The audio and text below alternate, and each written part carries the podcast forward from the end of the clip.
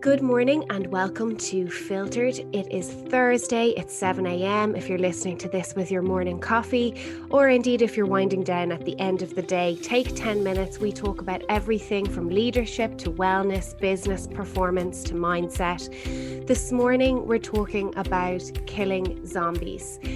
What we've been inspired by is Coke's relentless, Coca Cola's relentless strategy around cutting products that aren't working for them.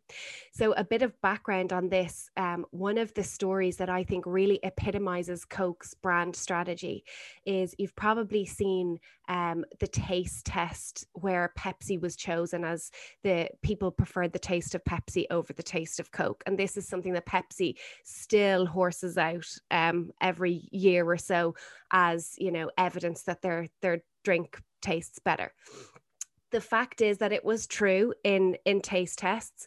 People did prefer the taste of pepsi but it was all in context. People preferred a sip of pepsi but because pepsi's that bit sweeter they couldn't do a whole can of pepsi. Because the taste test just took you know one sip in a little shot glass everyone went yeah that's the one i prefer. Pepsi came out on top Coke responded to these results and said, right, we're going to launch new Coke and we're going to be inspired by Pepsi's recipe. We're going to make our classic Coke a little bit sweeter and roll that out.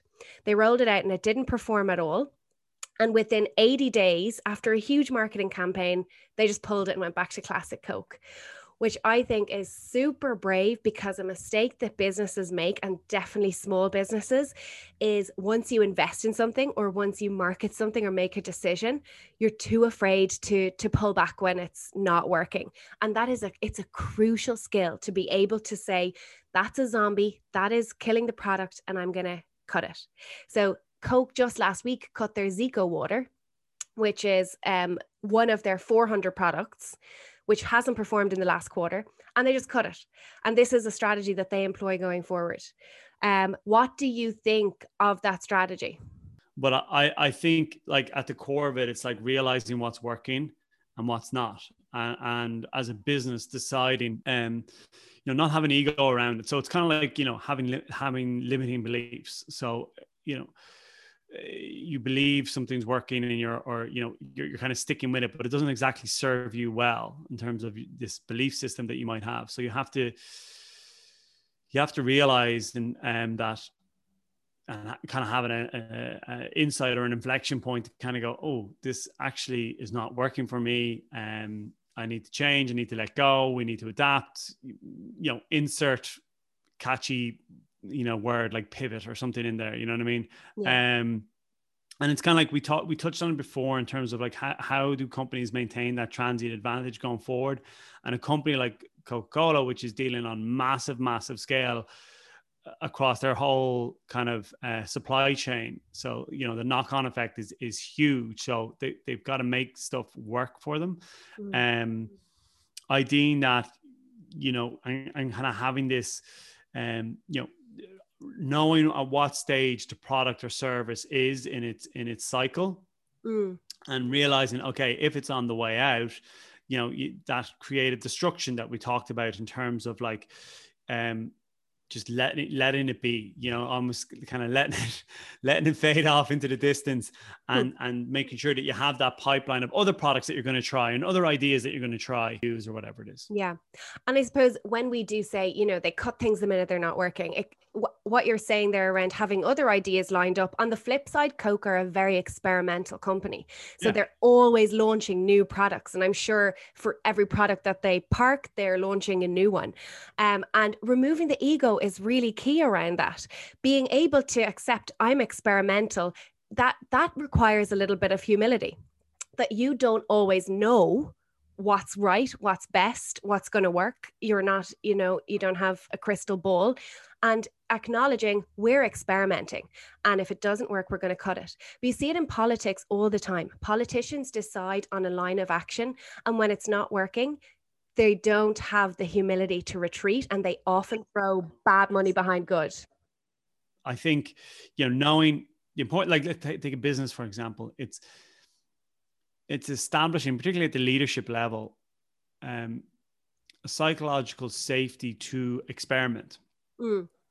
Um, now you have to earn that trust and you have to earn that uh, right to experiment, I suppose, depending on where you are in the business. But whenever you get to the level where experimentation or new ideas are allowed, you know there has to be a psychological safety environment there, a nice nest, in order for you to try. And you might fail, you might succeed. You know, having that quick we, we talk about quick feedback loops and stuff like that around that um that's really really important because otherwise you'll your head you'll have the blinkers on like we talked about before the whole time and you won't see anything coming no. And it's true that a lot of businesses, once you choose your flagship product and you say, right, this is what we're really good at, whether it's like the transient piece that we spoke about yesterday, or it's something more physical like Apple with the iPhone. I think the iPhone is 40% of their revenue and they've got hundreds and hundreds of products, but the iPhone is the one.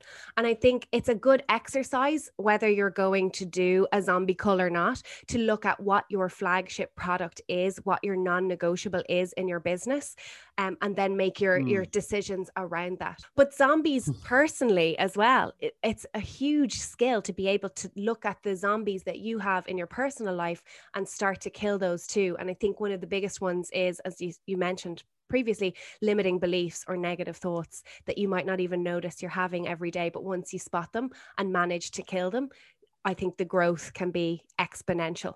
And it can come down to the smallest of details. Like one of my zombies was getting a takeaway coffee every day that you know on the way to work it makes sense because you're driving you're passing the the cafe pop in grab a takeaway coffee. It doesn't make sense anymore now that we're working from home. I have to take time out after you know we record the podcast in the morning. I have to go down to the village get a ta- it's not it's a zombie. Cut it. Make your coffee at home. Well well hold on now. I could i could start i could start saying well actually you know you, you look from your wellness perspective that it might the, the walk down and the headspace might be good right but I, I, hear what you're saying. And that's like, weighing it up. Yeah. Yeah, exactly. And and sorry. So that's that's the key, actually. You know, mm-hmm. it's it's it's what are you trying to achieve here? And, and what are you what's the purpose? What's important to you? How are you feeling? Yeah. Um and and you know what's like I you know your gut is a good measure at times. Yeah. Um so it's it's I know we're kind of half contradicting ourselves here, but like so there's it's great to have a roadmap, right? But you got to have have flexibility with that. You got to have different routes to take, you know, but you still want to get to the same place essentially. Yeah. Um, it's just identifying, you know, what's important. So if you're if you're a business, you know, what's important to the business going forward in terms of, you know, uh, strategically, what are you trying to achieve? Mm. So our you know if you've got if you've got a company there's a really good um like diversification strategy is really good one where you have like market share across the top and you have um market growth down the bottom. And you kind of uh, highs on the left or up the top so it's kind of right in the middle and then um low on on the extremities. And so when you the, the sweet spot is like high market share um high market growth and they're like your stars of your company or your product line as such and then on the right hand side, top right hand side, you'll have uh, low market share, high market growth. And if it's landed in there, um, you know, that's like your problem child. And that's the one you kind of got to think, mm, let's see, what are we going to invest more or not? Then uh, bottom left is um, low market growth, uh, high market share. That's your cash cow. So that's kind of like an iPhone, I suppose, mm. um, to a certain degree. And then, or in fairness, it could be one of your stars. And then in the bottom right is uh, low market share, low market growth, and they're your dogs. And they're the ones that you, again, like you got to contemplate, do like they're the ones that you probably got to, you know, you got to put down. You know what I mean? They're the ones that you you you, got to get rid of. Um, and you could do the same thing I suppose I'm trying to think how do we how do we translate that into your personal life? That's probably not the easiest thing, but it, essentially you still do some sort of like time matrix. You still do sort of some sort of of way of putting it down on paper and reflecting, letting it be reflected back to you, going, "Oh wow, okay, actually, when I look at it from from a bit of a distance, you know, it's not in line with what I'm trying to do here." Yeah, I think from a personal, like everything has an opportunity cost. Everything you do is in exchange for something else. Just make sure that whatever you are deciding to do is worth the cost. So, whatever you're losing yeah. for this, make sure it's worth it in line with your values. Okay, that's us yeah. for this morning. Have a think today about what your zombies are and how you can take steps to to hopefully eliminate them. But it's all a way up um, piece, and it's all about balance. So, we will see you again tomorrow morning, 7 a.m., same place. Thanks, Jamie.